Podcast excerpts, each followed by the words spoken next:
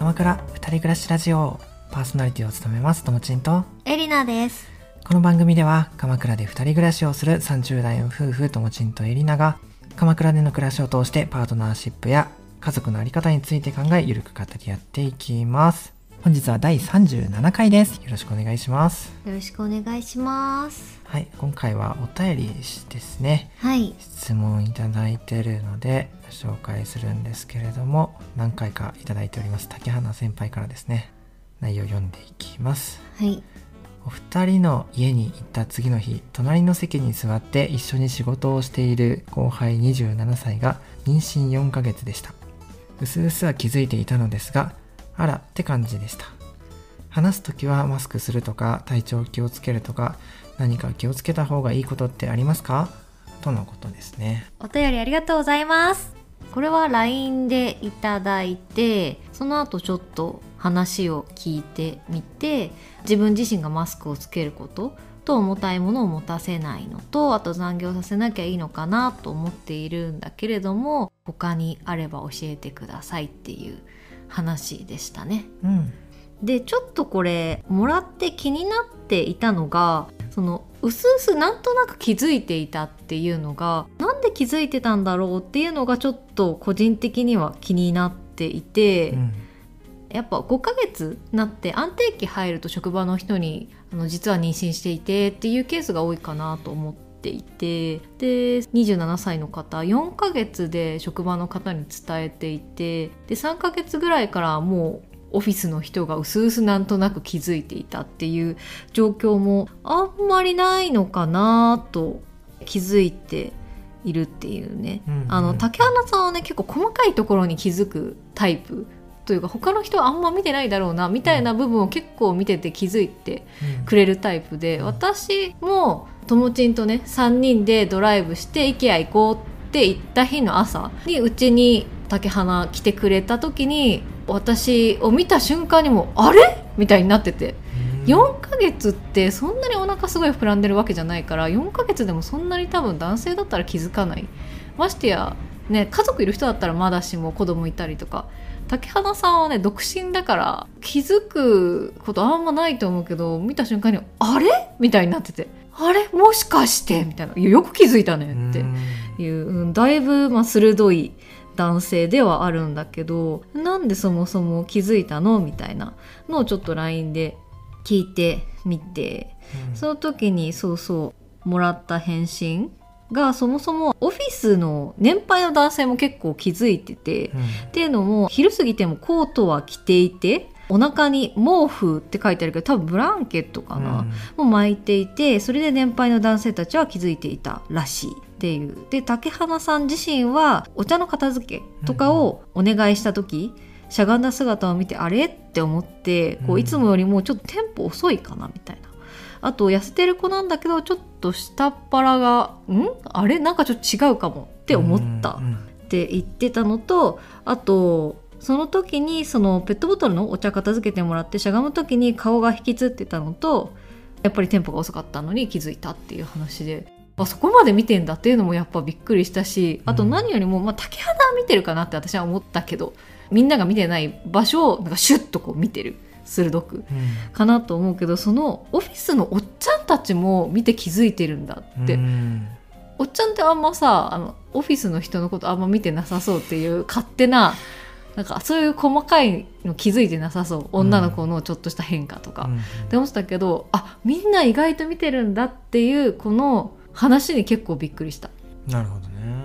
意外と見てるんですね、うん。おっちゃんね。おっちゃんも注目してます。いや注目してるのちょっとおおかしな話になってくるけどさ。うんでもそうちょっと今回いただいた質問気をつけた方がいいことありますかっていう話なんだけれどもそう私も3日前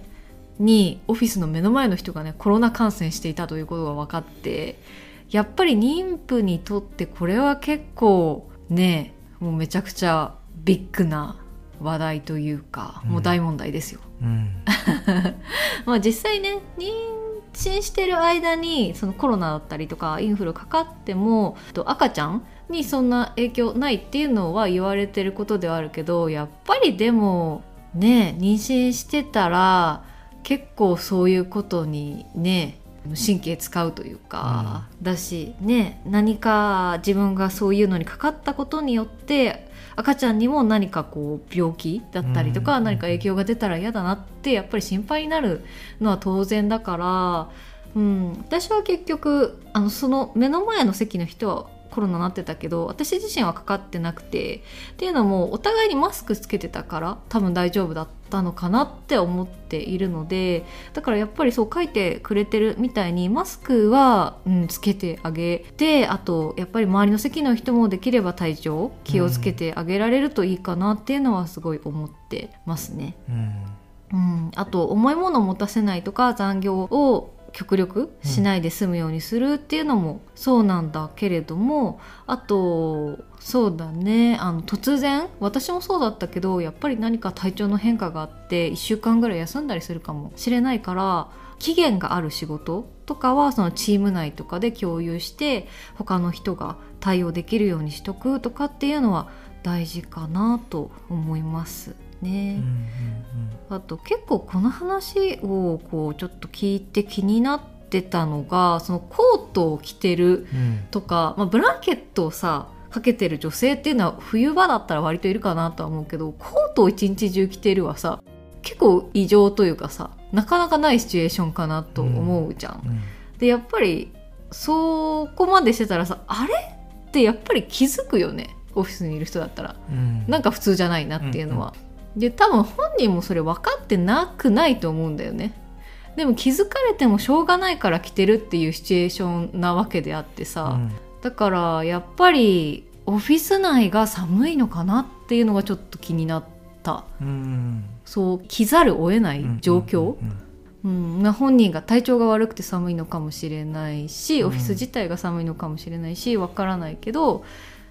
うんまあ、通常の状況ではないから、うん。オフィス内の寒い席なのであれば窓際だったりとかね。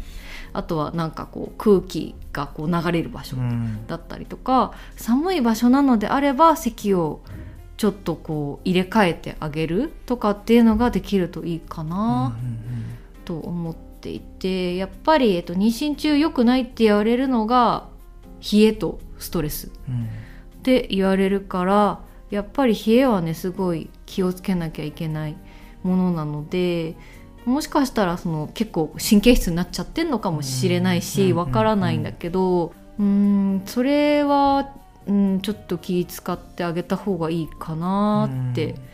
思うかな。ちょっと心配な状況ですかね。聞いてても大丈夫かなみたいな。うん、でもそう妊婦って、えっと、通常の人よりちょっと体温高いから、うんうん私も今のオフィスで11月ぐらいかな寒いなって思った時あったんだけどだから割と厚めの靴下とかうん今も履いてるんだけど、最近はね逆にねオフィス暑いなって感じ始めてきて暖房が結構しっかり入ってるような時期だからっていうのもあると思うんだけど、だからちょっとね体温調節とか難しいんだけど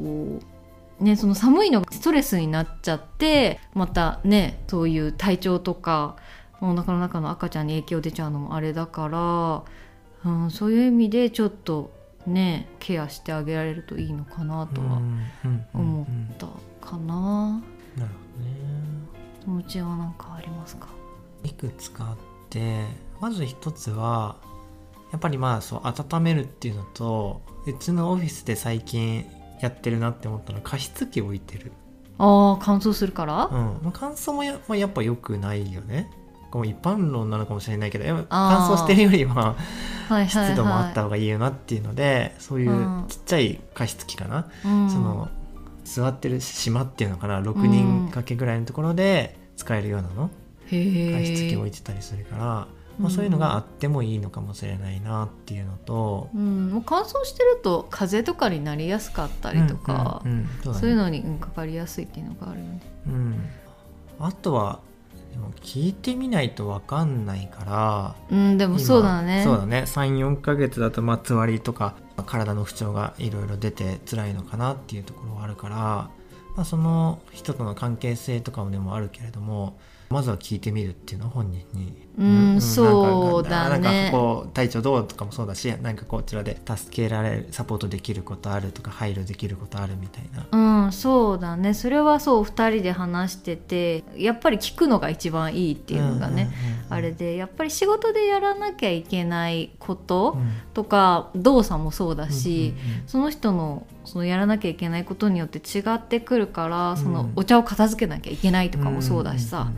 うんそういうのねやっぱり細かいところで結構気になってることがいろいろあるかもしれないから、まあ、言いづらいことももちろん全然言ってもらってもいいから、うん。こういうのはちょっとっていうのあったら全然気軽に言ってほしいみたいなことは言ってあげられると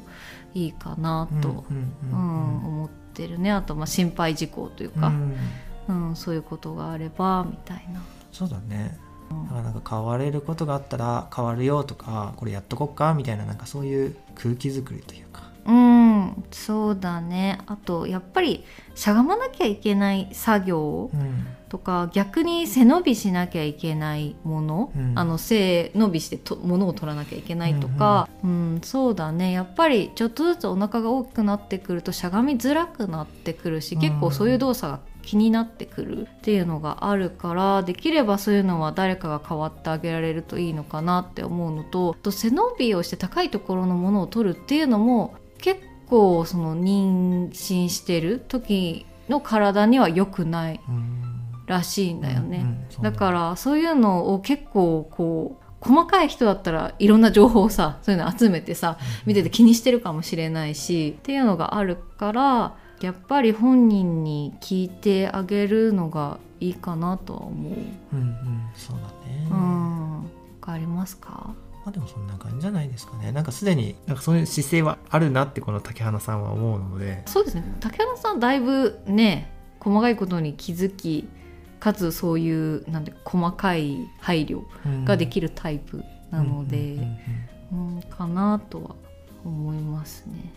でもやっぱね妊娠4ヶ月ってもうすぐで安定期？入るけど、でもまだ安心できる時ではないからやっぱりどうしてもセンシティブな、ね、感じになっちゃうのはしょうがないと思うから、あと今特にね本当に寒い時期、うん。1年の中でも寒い時期だから、なかなかねやっぱ神経使うかなとは思う。うん、うんまあそうだね。インフルとかコロナとかもちょっと流行ってたりするそうそう、ねそういうのもねいろいろ流行っててやっぱりオフィスで咳してる人がいたりとか、うん。電車内でそういう人がいたりとかすると気になるっていうのは私もわかるし、うんうんうん。言い方難しいかもしれないけど、うん、そんな感じですかね。うんはい。はい。頑張ってください。そうですね。はい竹花先輩、はい応援してます。応援してます。補足としてなんですけれどもうん。竹花さんの職場であんまり聞いたことないからあれかもしれないけど他の人うん。であの職場でみんなでご飯食べに行くとかランチに行きたいみたいな話になった時は、結構何を食べるかは気を使ってあげた方がいいかなと思ってうんいます。うん例えば？っていうのもあの妊婦さんって生もの結構気にしなきゃいけなかったりとか、うん。人によってその気にしてる食べ物って違ううんうんから、一番よく話題になるのはやっぱりお寿司とかう、んうん、刺身みんなが、ね、集まるお祝いの席とかで結構食べたりするけど年末年始うん。実家に帰るのですがまだその妊娠してることを言っていません。多分今年も変わらず寿司だと思うんですがあー食べるか食べないか迷っています。どうしようかなみたいなうんうん。うんのとかがネットにあったりする。うなんだ。うん、よくあるパターンだね。かエリナもあったよね。あった。まだその部長とかには行ってない時にみんなでランチ行こうよみたいになってでその時に私も「あ行くよね」みたいに言われてお寿司だって知らなくて「あ行きます」って答えちゃって行く直前になって寿司だってことに気づいて「あどうしようやばい」みたいな。で周りの妊娠してることを知ってる人はめちゃくちゃ気使ってくれて「あいいよなんか適当にあの理由つけて来れなかったことにしてあげるから無理しなくても大丈夫だよ」みたいな「あそれかお寿司じゃない違うメニュー頼んだらどうかな」みたいな。でも十何人いるからさ、うん。自分でメニュー選ぶ感じでもないわけよ。うかそうか。みんな同じの頼むみたいな感じで、お寿司とかそういうお刺身？うん。系はね鮮度がこううん悪いものでなければ、まあ、うん。大丈夫だったりするんだけど、うん。その辺もでうん。も人によってどのくらいね気使ってるとか、ね違うかあらそうだね。確かに。うん。できれば避けた方が無難だったりとか、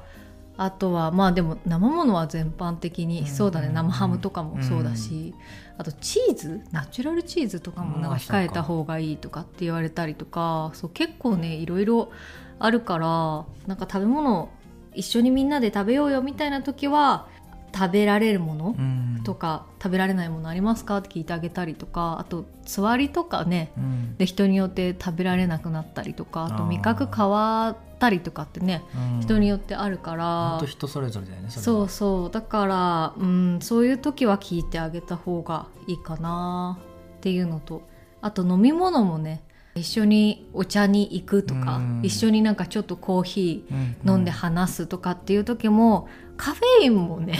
妊婦さんあんまり良くないというかうん。飲みすぎ良くないって言われてて。そうするといわゆる普通のスタバとかドトールとかカフェで飲めるものがほとんどないっていうね。あんまないんだよね、うん。ほとんど紅茶とかもね、うんカフェイン入ってるからうん。だからそういう時も、うん、飲み物何飲むみたいな大丈夫な飲み物あるみたいなうん。こととか聞いてあげたりっていう、うん、必要性あるかな。人によってすごい気にしてる人はもう全然全く飲まないって人もいるから。うん